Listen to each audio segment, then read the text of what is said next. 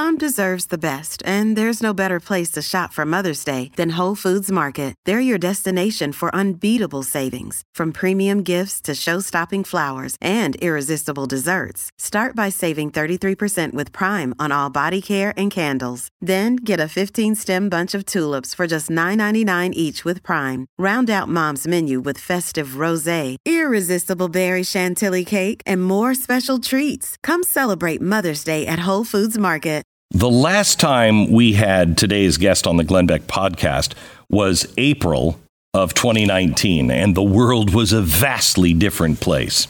The main thing you need to know going into this podcast is that today, the day we're recording this, is January 7th, 2021. This is the day after the protesters stormed Congress. Today's guest had one of the best responses to the chaos that took place yesterday. He tweeted a quote from Martin Luther King. The ultimate weakness of violence is that it is a descending spiral begetting the very thing it seeks to destroy. Instead of diminishing evil, it multiplies it.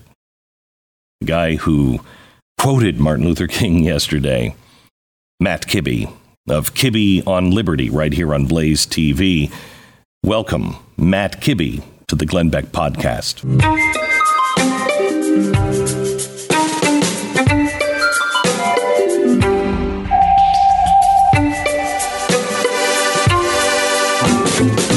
Matt, I feel as though you and I have been here before, and there needs to be a new path forward. To be able to save the republic and save freedom. Give me your thoughts on what happened at the Capitol.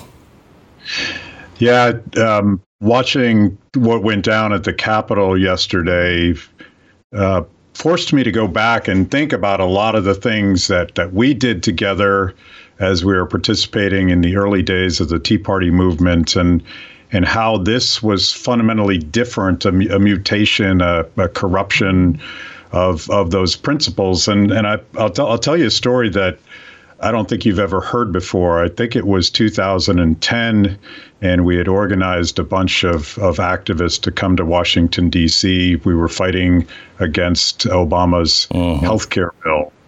And one of the things we planned on doing, we spent the entire day reading about the civil rights movement and reading about Martin Luther King and nonviolence. And we actually did explicit nonviolent training because we knew that violence was not only morally not us, but it was a really bad strategy to ape the tactics of the other side. But one thing that happened during that day is a bunch of activists agreed to do what was called a die-in. They were going to actually go to Nancy Pelosi's office and lie on the floor of her office and die. And this was a tactic borrowed from the left. Correct. And they went up there and they planned that it was going to be nonviolent. They got to Nancy Pelosi's office, and a Capitol Hill police officer came up and said, "Folks, you can't be here." And instead of anything else, what do you think they said? They said, "Okay, officer, we'll move on." I remember that. I do remember it. Yeah. Yeah. And so they did not have it in them to do the sorts of things that the left does on a regular basis. And they very much respected that officer, and they respected the rules, and they peacefully went on their way, and we did other things. And I was thinking about that watching the Trump activists in Pelosi's office, and I said, this is a disaster. It's a disaster for our values, but it's also a disaster for our liberties. If you're wanting to move forward an agenda, creating the narrative that the left so wanted to say about us back in the Tea Party days. Mm-hmm. Now they got it. Now Trump activists, fairly, unfairly, everybody's going to get drawn into this narrative that this is a violent movement. And you remember they used to call us Tea Party activists terrorists. Yeah, I know. And we were terrorists because we were waving copies of the Constitution. Yeah. And now they have that narrative, and it's devastating. So, Matt, I agree with you. There's many reasons that what happened yesterday at the Capitol happened, but there are zero excuses for it. Other than, people are frustrated and they don't know what else to do. I think there are some people now that are on the right that are frustrated and think that violence is the answer. But all you have to do is look at history to know that Malcolm X, his ideas were a disaster when he was saying, go after him, get him. And while people fought Martin Luther King in his own movement, they fought him and said, come on, man, how much more of this do we have to take? His idea, Gandhi's idea, Jesus' idea is the right way to fight.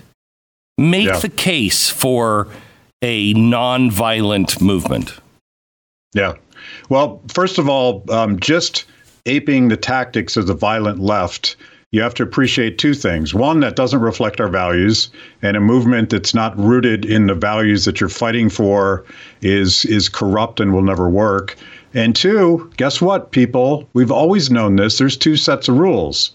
And if you're going to behave like the left, hoping that the political class and the media and law enforcement treat you the same way, that's not going to happen. But the most important thing, and this is what Dr. King spoke about so often, and we've talked about this for years, you and I have, is that the tactic of nonviolence is the most powerful force in the world. Violence doesn't work. Violence actually makes things worse and creates an opportunity. Let me just play devil's advocate. You and I have been talking about this for 20 years, so I'm playing devil's advocate here. Founders went to violence. They had to have violence. You say violence never solved anything. Well, it solved the Civil War and it solved slavery. You know, it's funny, as of course, we used the Boston Tea Party as the model for the actual Tea Party. And what was most interesting about the Boston Tea Party is the way that Sam Adams and other activists organized it in such a way so that it did not devolve into the kind of violence that you would have expected very much at the time, because at the time of the colonists, the British soldiers were gunning them down in the streets. And yet no one was killed, no one was hurt at the Boston Tea Party. They in a very strategic way, focused on the tea, which they viewed as a symbol of crony capitalism and government oppression. Didn't burn down the ships, didn't desecrate the ships, didn't molest anyone. Many times we're just like, Captain, we're only after this, stand over there, and we're just doing this. And they did it. They were very careful that they did not do anything but dump the tea in. And that, there's that famous John Adams quote. At the time, he argued, and I'll butcher the quote, but he said at the time that 1/3 of the American public were patriots, 1/3 of the American public were in the tank with the British, and 1/3 of the public were watching to see what was going to happen. Yeah. And what that nonviolence did is it galvanized the people that were trying to figure out who they were going to side with. Mm-hmm. And to me, that's everything that we're trying to do today. And we'll get into this. But our job is not to convince Nancy Pelosi or Alexandria Ocasio Cortez that freedom is a good idea. Or the Republicans. Or the Republicans or any politician for that matter. Yeah. And I think there's exceptions, but that's not the point of a strategy. Our job is to reconnect with the American people who are struggling to make sense of what's going on today. And to me, that's a massive opportunity. But if your strategy is violence, you are damaging everything that we're trying to do. Explain why. Why? I mean, Martin Luther King said it turns you into them. Can you go into that to explain why it just doesn't ever work? I tweeted, and I won't try to quote Martin Luther King because I would do a disservice to his quote, but he gives that amazing speech about how violence begets violence and hate begets hate, and violent tactics only feed the evil that you're fighting against. And I think that's part of the problem is violence gives demagogues. Think about your worst nightmare in terms of legislation, in terms of a politician that would have more power. Violence gives them a platform to delegitimize you and to expand their power. And I think one of the things that's going to come out of yesterday is a radical diminishment of our liberties in the name of public safety. That happens all the time. This is what they feed upon. But it's also, and I think this is where, and obviously MLK studied and spoke to Gandhi about this stuff. And there's an entire global history of nonviolent movements that have fundamentally changed the world in favor of freedom. It's the only way to win hearts and minds. No one wants to join a violent movement, and you're just feeding your enemy's power. So the secret, though, of it that Dietrich Bonhoeffer learned, because he tried the nonviolent approach, and then eventually he was part of the Valkyrie attempt on Hitler's life. And he was a pacifist. He didn't believe in killing. He lived these principles. It wasn't a strategy for him. That's who he was. But what he figured out was the opposite of Gandhi. Gandhi said, we're not trying to be nonviolent for the Indians. We are doing it to the Western, the Judeo-Christian West. They will recognize good over evil. What Bonhoeffer, who wrote many times, I've got to talk to this Gandhi. I've got to talk to Gandhi. He gets it. He understands. What he didn't understand until too late was the Germans had already darkened their heart so much that there was no Judeo-Christian value that was the overriding mass appeal. Correct? Yeah, very much so. Yeah, we libertarians have this obtuse phrase we call the non-aggression principle, and it basically says you shouldn't hurt people or take their stuff. Yeah, but you very much have a right to defend your life and your family when someone has aggressed against you, and that's not what we're talking about here. If I'm in Nazi Germany, I am fighting for my life, and the rules of the game are fundamentally different. That's not what we're talking about in America. And I would go on, like one of the textbooks that we provided Tea Party activists in that story that I told at the beginning of this conversation was a book called A Force More Powerful.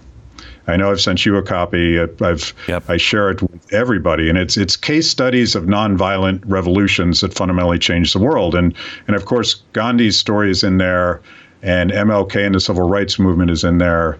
The solidarity movement is in there, and the it's just empirical evidence that shows that people united in a set of values that are universal, the values that are going to be appealing to the rest of your countrymen and your community, that's how you do it.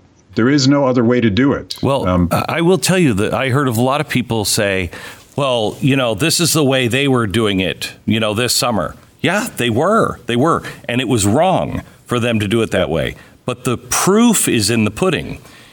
At the beginning of Black Lives Matter, when nobody knew what it was, and it was just, hey, do you hate black people, or you think black people should be shot by cops for no reason? And everybody was in love with this idea, and everybody was out marching. They had about a 78% approval rating. They were more popular, I believe, than the military was, or within a couple of points. Most popular organization in all of America. By the end of the summer, it was in the toilet. It was in the 20s or just approaching 20. That is because of the violence.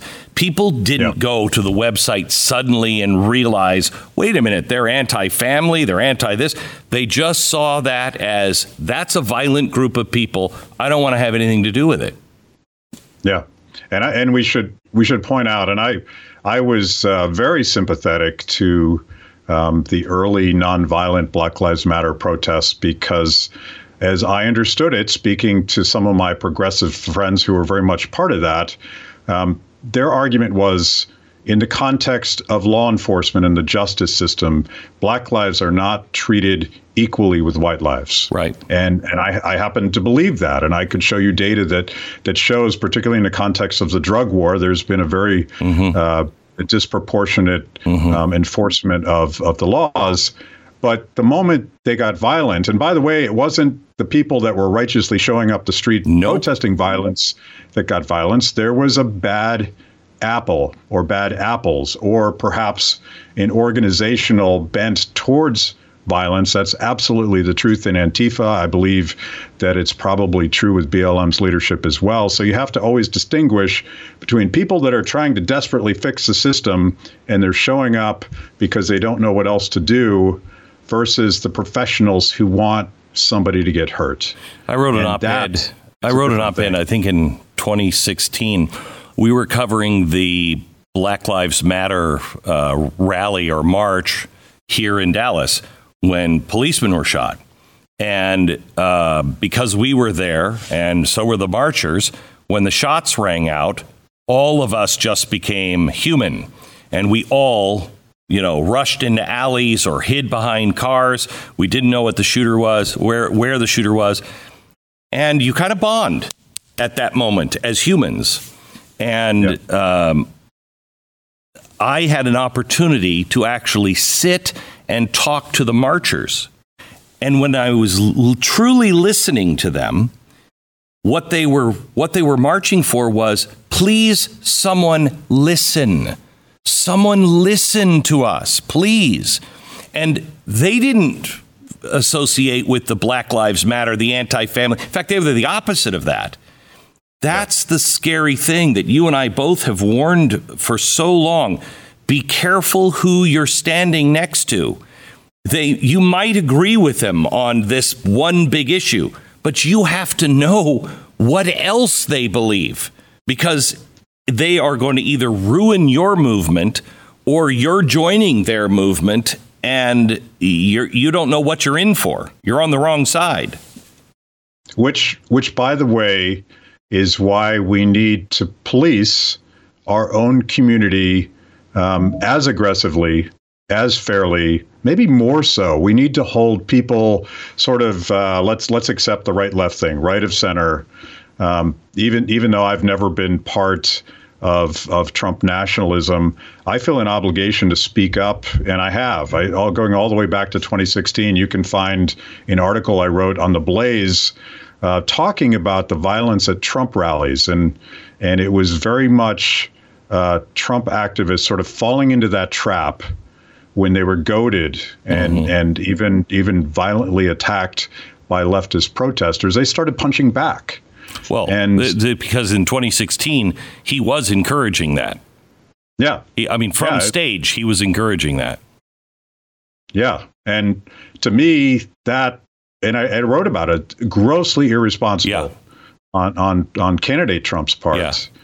Yeah. You have to speak up and hold your folks accountable first. And I'll go back to what we did with the Tea Party. You can go back and look at the rallies. By 2010, when we knew that people from the other side were going to infiltrate and make us look bad, a key part of my stump speech, you can watch these old speeches on C-SPAN, was telling my folks, and sometimes they didn't really enjoy it that much, but I said there's zero tolerance for violence, for bad actors, even if it's a sign that doesn't match our values. Yep. We're going to ask you to leave. And by the way, it's not going to be me. It's going to be the neighbors that are going to surround you. You have to police your own community first. And I see this dynamic where the left absolutely turns a blind eye to Antifa violence and the looting of shops and stuff like that. And I don't think that anybody that calls themselves a conservative or a Republican, I'm a libertarian, whatever you want to call yourself, you got to hold everybody to the same standard. I remember doing the show on Fox where I asked everybody to come together, and we started the 9/12 Project. And it was based on 9 principles, 12 values, And I did that for a reason, because it wasn't about Donald. It wasn't about Barack Obama. It wasn't about healthcare. It was about principles and values. And I remember meeting with you the first time. Do you remember the first time we met? I think it was, well, it would have been in Dallas, right? No, it was in New York, in my office in New York. Yeah. And I was very hesitant to meet with you, because I did not. At the time, you're running FreedomWorks, and I did not want this to turn political. This was about principles and values. And you and I sat down in my office, and I realized you're a libertarian. You're not you're not a GOP guy that's looking for power. You're looking to teach the same things. And the first Tea Party march was on 9/12. And there was something. In fact, I've heard several people who were at the march yesterday said, look, I attended all the old Tea Party things and the things that, you know, the Restoring Honor events. And this just felt different from the beginning. There was something that was different, and it wasn't necessarily the leadership. It was just a pocket of people who nobody had briefed that crowd on and said, look, remember, we're not violent. We're not any of these things. Squash them, point them out, get away from them. And that was really important to both of us. Yeah. And like the entire legitimacy of the cause depended on that. Yeah. And you. By the way, you are a tough interview. You grilled the hell out of me.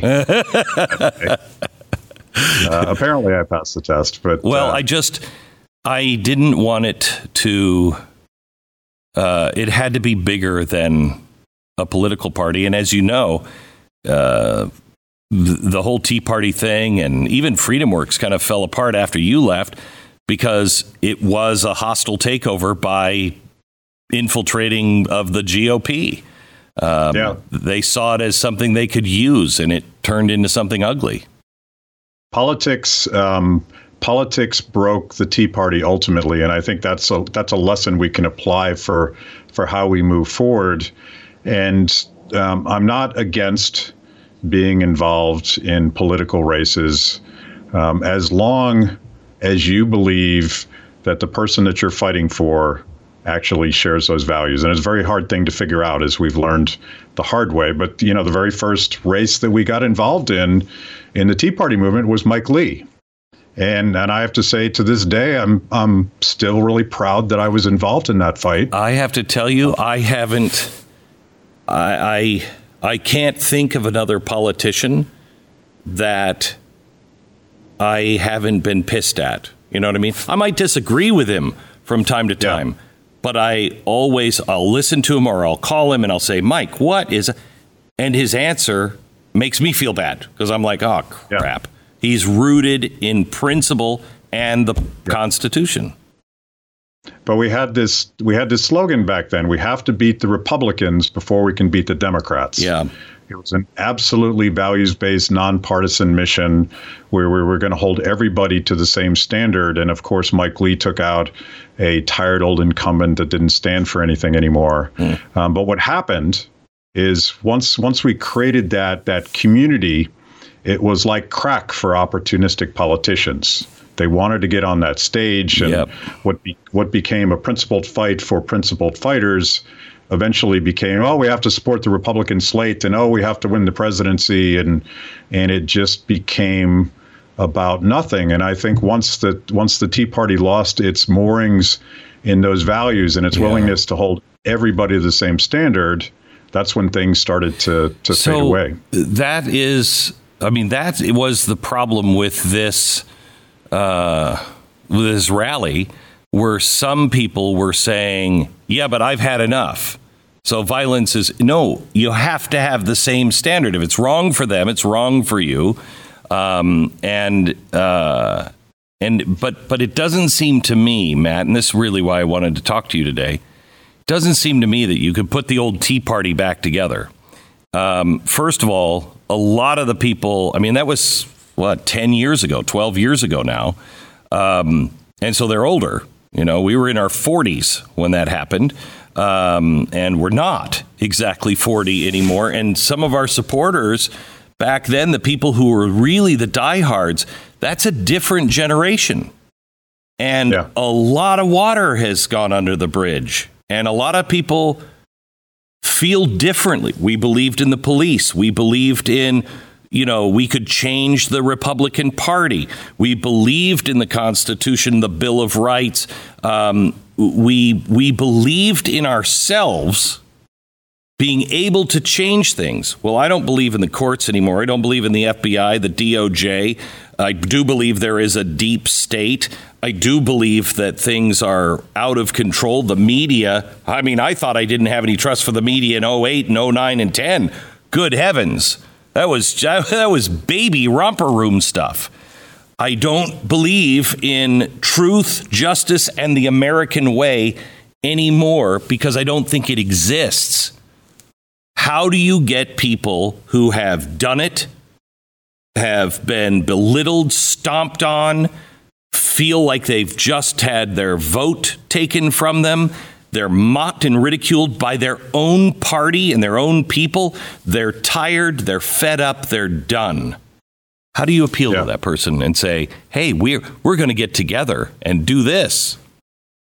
Yeah, I mean, it's difficult. And I could very much, like you just described, follow this 10-year process, starting with President Obama, his campaign, and David Axelrod, his key advisor, essentially calling us domestic terrorists just for peacefully petitioning our government for a redress of grievances. So I get how some people ended up here, but I think the mistake, going back to the sort of death of the Tea Party, and then even Trumpism, that the core value of any grassroots movement can't be in a charismatic leader. Yes, right. It was never about you or me. Yep. It was always about the thousands and thousands of leaders who were leading by example first. And I think the first thing we have to realize, and maybe this is that moment to realize that, is politics is not your friend. Politics is not the solution. If you put all of your eggs in a basket where you're going to elect someone and they're going to solve all your problems for you, you're forgetting what our core philosophy is. We want to be left free enough that we can solve our own problems. And that, to me, is a fundamentally different ethos. You know, I think with your original 9/11 platform, you got at what today is still the right strategy. It took us a while to get here. And that's like we gotta take on the culture. And let me define what I mean by that. Like I think we've been trying a top-down approach to fixing our culture when our culture and those values that hold us together as Americans have been rotting from the bottom up. And we know how it happened. It's the education system, it's the media, it's the Hollywood, it's everything that has been teaching us, particularly young people, that these American values aren't any damn good anymore. Yeah, it's consumerism, it's everything. Yeah. And we need to take our message to the popular culture. And we need to be speaking to people who don't know all of our secret code words. They haven't read Jefferson or Madison, and they would never identify as conservative or libertarian. They're probably not even sure what those are. Or if they do think they know what they are, it probably is fundamentally different than we think it is. And that means not doing sort of angry clickbait, rage against the machine kind of stuff. That very much worked for Fox News. It works for the angry left. But the people in the middle, they actually want to find common ground. They want to listen to other people. They want to feel like they're part of something. And the way we do that is not to start a new political party. Maybe there'll be one. I mean, I'm a libertarian now. Maybe that's part of the answer, but I don't think it's politics. I think it's telling that story and treating people that don't agree with us with a modicum of respect. So I've talked to several senators and congressmen recently, and I've been saying this for a long time, but I think now it's really becoming important.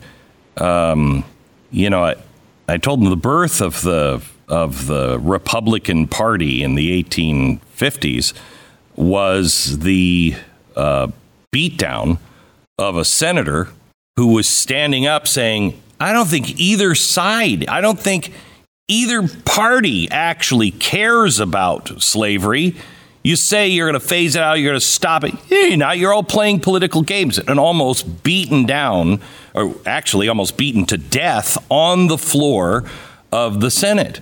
And I've told them, somebody, we don't need a beatdown, thank God, but it might be coming. But we need somebody to stand up and say, I don't care. Both of you suck. Both parties suck. And I don't care. I'll work with anyone who just believes in the Bill of Rights. Just the Bill of Rights. We are so far apart, nobody even knows what they are. And that's the problem and the solution. And I'm out. And, you know, if they could get a few key people that could lead. If they don't do it, somebody else has to. But just say to people, look, do you believe in freedom of speech? That's being lost. We have to talk about what freedom of speech means. We have to understand that life is not fair. You're not always going to agree. In fact, most of your life, you're going to be surrounded by people you might think are pinheads that are over you. You know what I mean? You got to deal with it and move on with your life. We have to get back to this place to where my parents, my grandparents, they didn't talk about politics. They didn't talk about religion because they knew it would piss everybody off. And I don't care. I don't need to know that part of you. You do in your bedroom, you do in your personal life, you do in your faith, whatever. I have bigger principles here. Life, liberty, pursuit of happiness. You know, how do we get back there when that has been so eroded even more in the last 10 years? Well, isn't that potentially the counter-revolution? And we all know that counter-revolutions are super cool, mm-hmm. and you're fighting against the man and you're fighting against the status quo. But the new man is woke authoritarianism. Yeah. It's absolute intolerance for anyone that deviates from your view of what the righteous way to behave is. Right.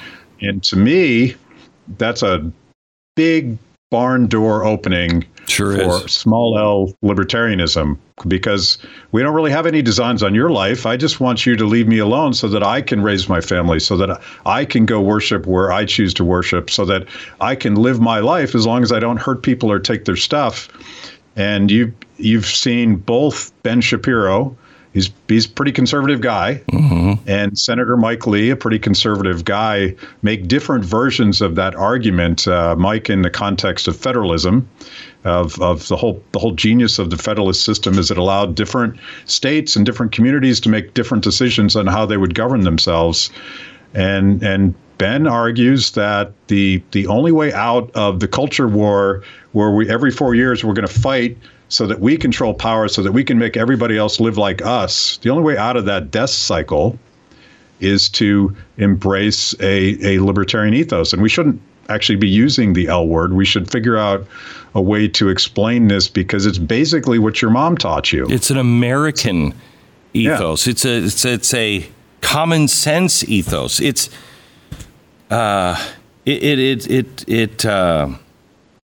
amazes me that so many people today think they just have the right to tell me or you or somebody else how to live their life.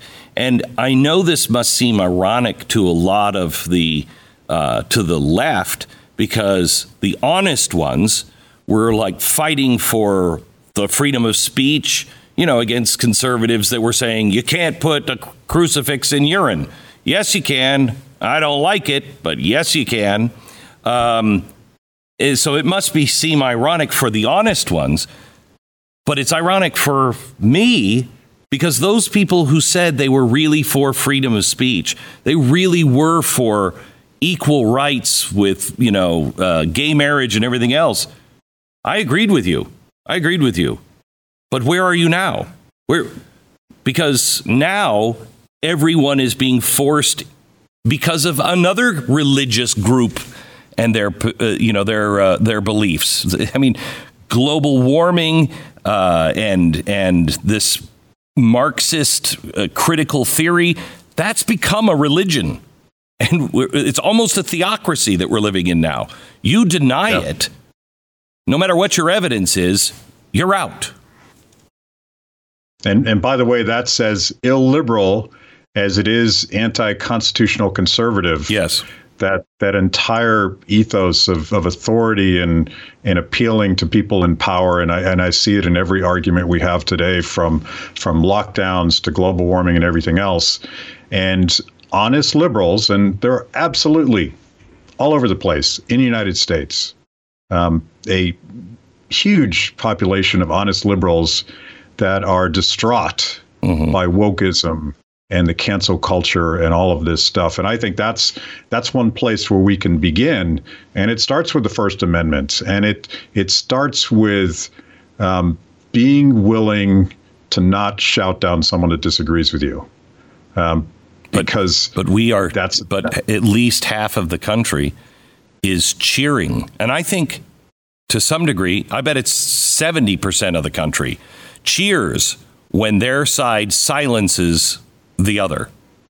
And that, I mean, it's digital book burning right now. Yeah. Yeah.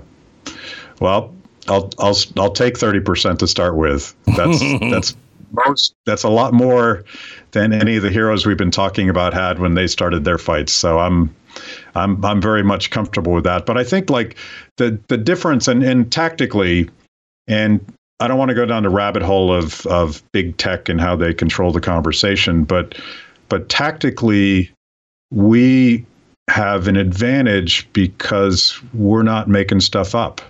Yeah. We're speaking truth. Have you read 1984 lately? I mean, it could be the newspaper, you know, if anybody read a newspaper anymore. But I mean, it's shocking how relevant it is today. But that like the challenge on a strategy moving forward that looks at speaking truth to power in this way. And that means calling out the media. That means calling out big tech. It means calling out the political class. It means calling out yourself when you're wrong. It means calling out yourself when you're wrong. Well, I wish we could learn how to do that again, because it doesn't seem like anybody feels the responsibility of doing that anymore. I have to tell you, Matt, we sat around after my broadcast last night, after a full day at the Blaze of everybody, you know, broadcasting and Elijah Schaefer there in D.C. And we all looked at each other, which I don't think we would have done 20 years ago because it would have been normal. But we looked at each other and said, who else has done what we've done? We have asked the really hard questions that we didn't want to ask because it will incriminate our side. We have not made excuses. We are exactly the same as we were on Antifa. And we're really, truly trying to find the answers. And when we do, we call a spade a spade. That doesn't happen very often anymore because, well, we have this debate. Is it because people don't want to hear the truth? They just want to believe what they believe. Or is it that there is no credibility? There's no one trusts anything. And everyone feels betrayed by even their own side that they don't know what to believe. And so they just trust themselves and what their gut says. Which is it, do you think? We don't want to know the truth, or we don't believe anybody? I think it may be a combination of both, and in our personal consumption of this stuff, we probably can't always discern the difference in those two things, because it's painful when someone calls out one of your core beliefs and says, that's wrong, you got it wrong. And you have to be willing to at least listen to the possibility that your team got it wrong. And but it's, you know, we all know about these echo chambers now, and that's a real thing. But again, going back to this theme of a counter-revolution, particularly young people, you know, they left Facebook a long time ago because they didn't want to be manipulated. They didn't like the idea that this scroll would prevent them from actually pursuing ideas that were interesting to them. So they binge watch things and they listen to Joe Rogan for 3 hours a day, which is utterly contrary to everything we thought we knew about how people consume content. So again, you're not going to start with a majority. And go back to John Adams. If we have 30%, and maybe we don't have 30%, maybe we have less, but that doesn't mean that you can't create a better product, an active entrepreneurship where people that didn't even know they needed a better thing are still searching for things. And I think we have to lead. This is what I get into. Leadership is leading by example. Even if you're the only person in the world that's willing to do it, somebody steps out first. And all of the heroes we've mentioned, they did that. We have to do that. So I was thinking about, you know, revolution and civil war for the last 20 years a lot. But I was thinking about it here in the last probably 8-9 weeks a lot, because I think the color revolution is what we're witnessing right now, the beginnings of a color revolution. And it's being prompted and pushed, I believe, by very influential people. And somebody said to me, it's time for a civil war. And I said, do you even know what that means? Do you know what that means? And who are your allies? Whoa, we've got a lot of people in America. No, forget about that. Who are your allies? Who do you know that has power and money, a nation state that will actually say, hey, 50% of the population stood up recently. 50% of the population of Hong Kong, may have been more than 50%. It was at least 50%.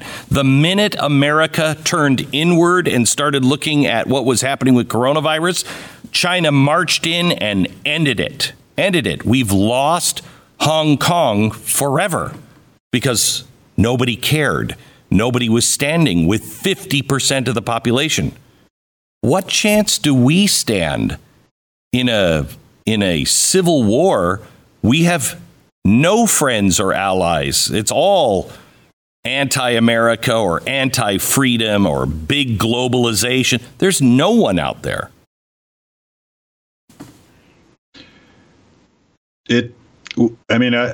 I just look at any suggestion of violent overthrow of government or whatever, and I always want to say, well, what's your end game? Yeah.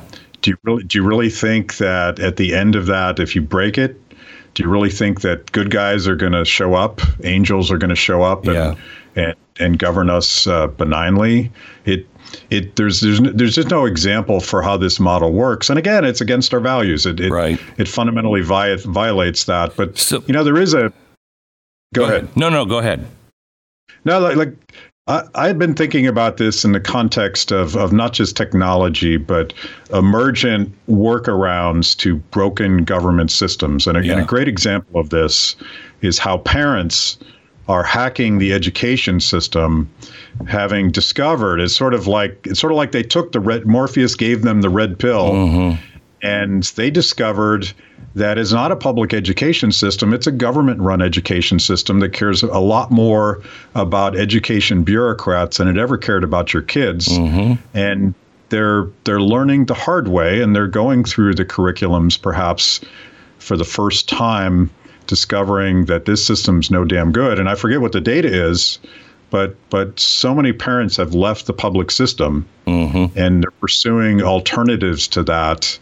To me, the revolution, if you will, is that individual action. If we've been trying to fix the education system from the top down and it just gets stronger and stronger, Why don't we do it one household at a time? Mm-hmm. And you could apply that same logic to charity. Like if you really want to dismantle the welfare state, take care of people. We've done this too, right? Yep.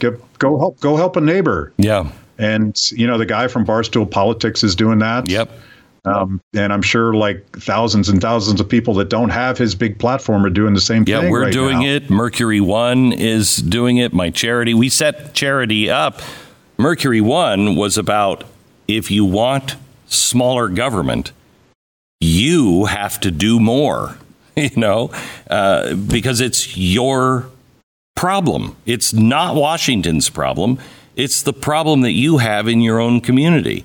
So let's fix it ourselves. And it brings me to a possible idea to shoot for. And I guess that's the 10th Amendment, the states. That bothers me, talk of secession, because I don't want to secede from the United States. They do. They should leave. If you can't get back to the things that are in our national archives that are protected behind glass, then you're in the wrong country or something, because these are our principles.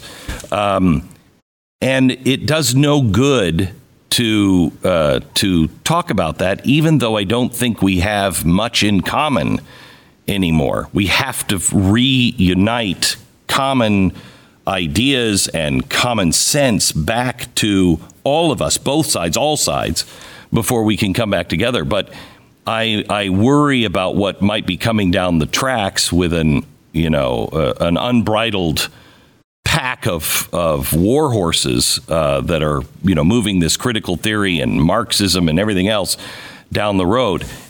Is there something to be said for a movement that is in your local and state, and that's it? Forget about the federal government. I mean, keep your eye on it, et cetera, and do what you have to do. But you put your energy in local and state, and you make your state a Constitution safe zone. It's a sanctuary state for the Constitution. If they're passing something there, I don't really care. California, others, you can do that if you want. We're not. Yeah. What do you think of that? So like the L word, localism, is a word that somewhere along the way we gave up. We give up words like community and justice and localism and democracy. And from my perspective, those are our words. Localism, bottom up, neighbor helping neighbor, the unimaginable power when free people come together and decide to do something for the common good. That is ours. That is our model. That's how we think the world works. That's how we know good things happen. So it's sort of, and going back to sort of the corruption of trying to elect someone to solve all of our problems, that's not our model. Our model is local. So I think absolutely it has to be, you have to focus on your community and focus on your state and maybe worry a lot less about what Washington, D.C. is up to. I know what they're doing to us. I know what they're going to do to us. But if you work from the bottom up, you create a model for social change that would attract more people to it. I'm part of an organization called the Free State Project. I don't know if you know what this is. No. Libertarians are moving to New Hampshire. They're actually pledging and picking up their families and moving to New Hampshire because they want to make New Hampshire that place where they can live freely. And I think their license plate even says something about that. Yeah, it does. It does, but not a lot of people up in the north. I mean, I heard what was it? Maybe it was in White Christmas with Bing Crosby, that movie. And they said something about going up to Vermont and, you don't want to be a Democrat up there. It was some joke about how there were no Democrats up there. And I thought, wow, things have changed quite a bit. Yeah. That's not exactly a live free or die area, is it? Yeah. Now? Well, you have, New Hampshire's biggest problem is Boston and people fleeing Boston. Yeah. It's just as Vermont's biggest problem was people fleeing New York and sending Bernie Sanders over, which from my perspective didn't work that well out for Vermont. But, you know, the idea was it's a small state, and the ethos there, left or right, I don't know what you call it, but there's an ethos of self-reliance, which, again, is a very American value. I was going to say that's American. That's not left or right. That's American. Yeah. And it's also disappearing, right? Mm-hmm. Self-responsibility and self-reliance. But I'm for thousands of experiments like that. Me too. And that's one of them. I'm not against political experiments. I spent a good part of my life trying to make the Republican Party pro-liberty.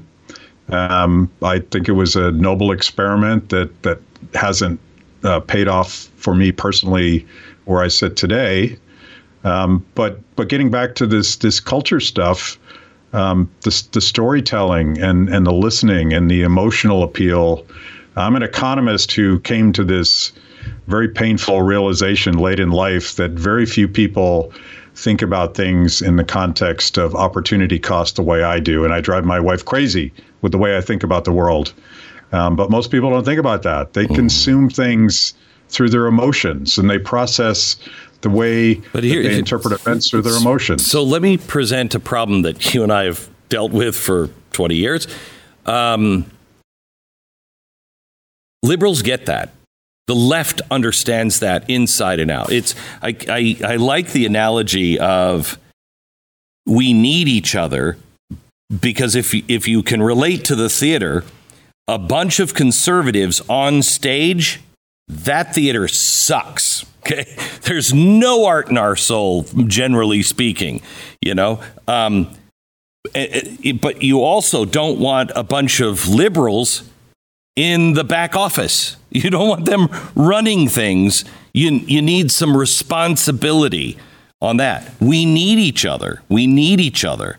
And conservatives, we have been looking to appeal. You and I and others have been looking to appeal to people's hearts. Andrew Breitbart was right on this. But where is the money? The left will spend money like crazy. We don't get our billionaires together, and they don't seem to believe in it so much that they're willing to spend. They're willing to just put the money on the line. I know it's a, you know, warm and fuzzy, squishy thing that's never going to pay off in politics, or at least not for a very long time. Where are those people on the right? Where are they? It's funny you ask that, because my day job is trying to find those people to fund what we do at Free the People. And in their defense, they probably funded a lot of those ham-fisted conservative projects that weren't art at all. They were just human action applied to a theater.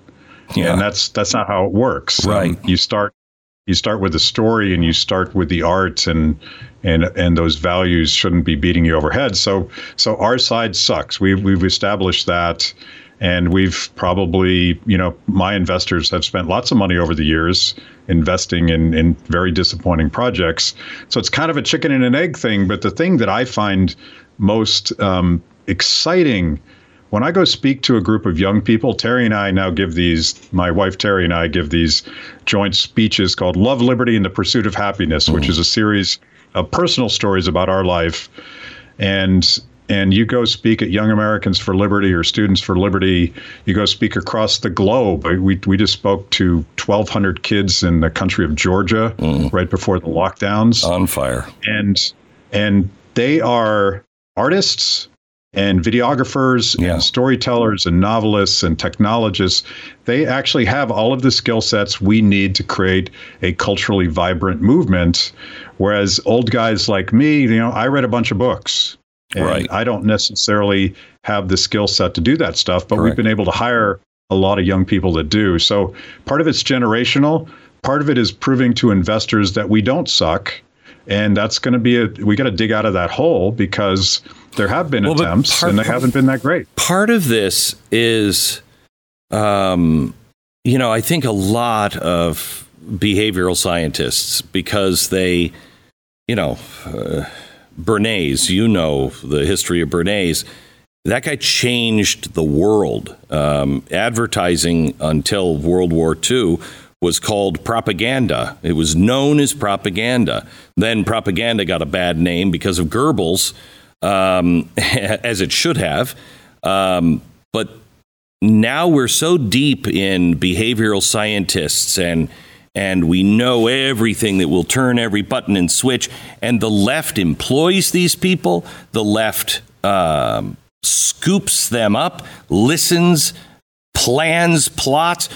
We're sitting here saying, well, how come violence, doesn't work?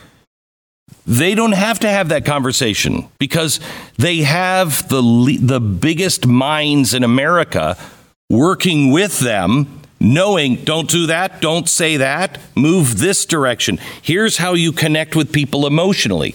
We got nothing. Yeah.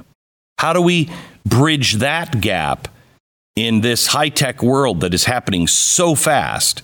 How do we bridge that gap? Do you remember we're in Las Vegas and you and Penn Jillette and I had a conversation for my show, and we kind of asked him the same question, and I think I said something like, how do we persuade people that liberty is better? And he sort of dressed me down in a way that only he could, because he argued that our job is not to convince people that we're right and they're wrong. Our job has to be, and I don't know how he said this, but the way I would say it is we need to build it and they will come. Live those values, create art that reflects those values, and don't beat people over the head over it. Don't suggest that they're not smart enough to figure out how smart you are. And that is a very different strategy than the one you're describing, the propaganda strategy, how to manipulate people's emotions. And I'm not saying that we should manipulate people's emotions, but we don't have, they are armed to the teeth with this machine. And the thing I love about libertarianism, and at the same time, I'm so frustrated with libertarianism, is nobody wants to work together. They got their thing. You do your thing. That's great. And that's good unless you're in war. And we are in war for freedom right now. Yeah. Well, it's the libertarian movement is still a cadre movement from my perspective, and it's populated by people with very strong opinions and that sort of instinct not to work together. But getting back to that next generation of young people, they gather, they cooperate, they get the idea that free individuals can come together and create something bigger than they could have done by themselves. Right. And to me, these are growing pains. And this is why I am involved in the Libertarian Party right now, because I think there is an opportunity to do something bigger that shows people, like, you remember those original marches and the march on 9/12/2000, the first one. Yeah. But there were several. But there is nothing like the energy of a million people showing up with the same values. Yep. You can't do that reading Atlas Shrugged. No. It's a different thing. And so we gotta get people to understand that working together is a real. There's more energy and more satisfaction doing that. Anybody can be pure, and if we have to be pure alone, that's fine. But the opportunity, and again, getting back to what I think Penn was trying to say, is just do it. Just lead by example. And show people what is possible. And that's probably the same with investors, right? You gotta create a product and show that it's viable before you're going to get people to say, you know what, that's a smart strategy. I'm going to invest in that. So, Matt, let me take you now to what you think is coming our way. Prepare us mentally for what you think. You live in Washington, D.C. You've been watching this nightmare circus happen for a long time, up close and personal. Is it as bad as I think it's going to be? Are they I really believe that they mean what they say. You know, I've been called a crazy man for some of the things that I've said were coming, and they turn out to be right only because I take people at their word. When they say crazy things and they have power, I take them at their word. And it ends up usually that they're telling the truth. Are they going to do these things? Yes. And they have a weapon that they've never had before. They finally figured out how to appeal to our fear. And I'm talking, one thing I haven't talked about this entire hour is the never-ending lockdowns. Yep. And the stripping of our humanity and the stripping of our ability to feed our families, and how that fed into everything that happened yesterday. Mm-hmm. We haven't even discussed that, but they have found a weapon. Fear is their weapon to use against us. And Joe Biden has said it's going to get worse before it gets better. Oh, yeah. No, a winter of discontent is what I think he was describing. A cold, bleak winter was one of his phrases. So to me, just on a practical level, breaking through that narrative that somehow you have to attack your neighbor. All these videos I see of people attacking other people because they're not behaving the way that they should, they believe they should behave. That is toxic, and it probably reminds you of the onset of various authoritarian regimes. So we got to push back. We got to push back with everything we have. And here's a great example. There was a bar owner in New York City, and there's so many of these stories, but I hope I get this one right, who refused to shut down and came up with clever ways to avoid the mandates of Cuomo and the communist mayor of New York. And they came and they arrested him, and the entire neighborhood showed up and peacefully protested in his behalf. But as I recall, the end of that story was he hit a cop with a car. Mm. And so he lost the entire narrative. Mm-hmm. As frustrated as we are, as angry as we are that people are shutting down our businesses, they're taking away our livelihoods, they're stripping us of our liberties, we're going to have to practice civil disobedience in ways that galvanizes the rest of the American public that is afraid of the virus. They're afraid that they don't know what's happening, but they also know that they can't live forever with the economy locked down and controlled by the government and government allocating resources and deciding that this industry makes this or not makes this. That to me is an opportunity, but we got to do it right. So what do you suggest those people do? They're in California. I'm really heartened by what's happening in California, because people I disagree with and who would not, be welcoming to a phone call from me saying, hey, good job, congratulations. Those people who have always seemingly voted a different way are now seeing, wait a minute, this is not what I thought it was going to be. And they are standing up against the machine. Peaceful, most of it, if not in California, I think mainly all of it. I don't think I've heard a violent story out of California from somebody who was experiencing lockdown. And you have the biggest recall movement in the history of America happening right now, spontaneously. Yeah, that's exactly what you do. This is, to borrow a word, this is the resistance. And it's a chicken and an egg thing. I understand why a gym owner or a nightclub owner or a restaurant owner puts their entire lives at risk when they defy the authorities. They lose their liquor license. They get shut down. They get hauled into court. The only thing that protects them is a bunch of customers peacefully showing up and supporting them.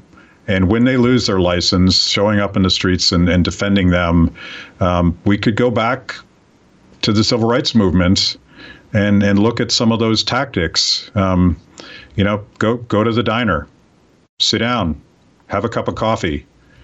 If the police pull out the fire hoses don't resist. It's hard to say that. Well, it's easy to say it. It's hard to do. But you, by the way, you can't do it alone. If they divide and separate us, they'll just take us down one at a time. The strength is in numbers, and this gets to the sort of strength of community and the feeling that we had on that day in 2009 when we were not alone. There's a safety in that. There's a sense that you can make progress, but we have to resist. And I love what I see in California, but honestly, I'm seeing other countries do it better than us. And I never thought that America would be sort of reticent in defending their liberties like I've seen over the last year. Matt, I hope that we can spend more time together in the next coming years, because I think that it's important to share what we have learned and speak again to a lot of the people that were with us at the first time who thought, I mean, it makes no difference. It did. Did you read Obama's book? Did you see what he said about the Tea Party and how? No. Oh, you have to read it. He, in fact, it's actually quoted in some of the Obama, action committee or whatever he's got going on. It's quoted that what happened to him and how he was thwarted and how he couldn't get things shoved through really happened because of a very effective Tea Party. Now, they certainly weren't telling us that then, but right. Here he is 10 years later going, the Tea Party was extraordinarily effective and modeling what they're doing off of us. Yeah. That's heartening. Yeah. But and you made this point early on, the right strategy for the future is not to reimagine that glorious past. The world has changed. No. We've all changed, and we frankly we have better tools now than we had back then. So we need to think more expansively. I mean that I still have an audience that was there, and they're tired, and they I think they have been convinced that they can't make a difference. And we've learned a lot. We've gone through a lot. And we need to find that spirit of hope and optimism that we had at one point, and not this spirit of despair. It's over, and the only answer is violence. It's not. Yeah, it's not over.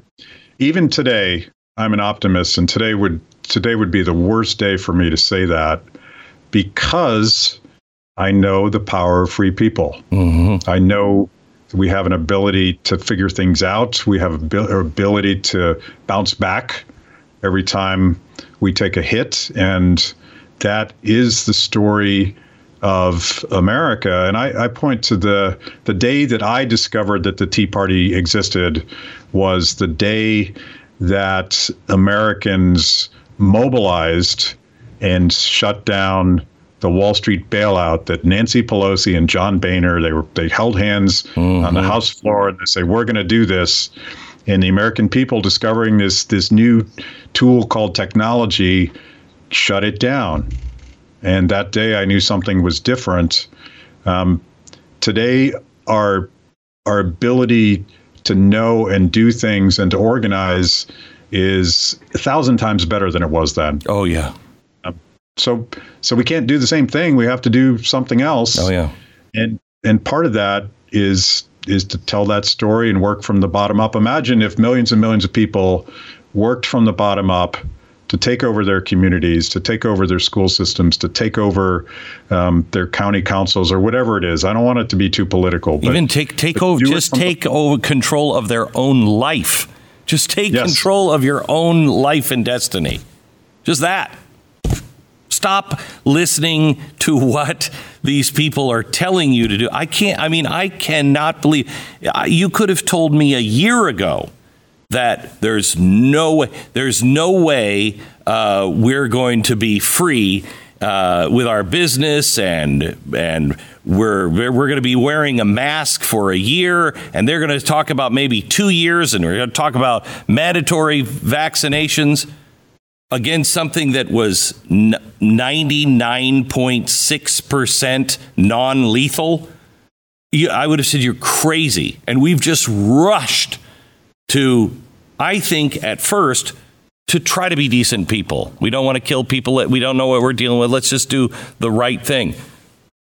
4 weeks later, I can't believe we're still doing it. And now here we are almost a year into it. It's astonishing. I've never seen anything like it. And it caught me flat-footed. It caught me by surprise. And I'm hoping that the brave people that start the counter-revolution will give the rest of us the courage to join them. I agree. Because that's the only way out of this. It's the only way out of any mess that our political class creates for us. We got to join together and resist tyranny. Matt, thank you. Thanks, Glenn.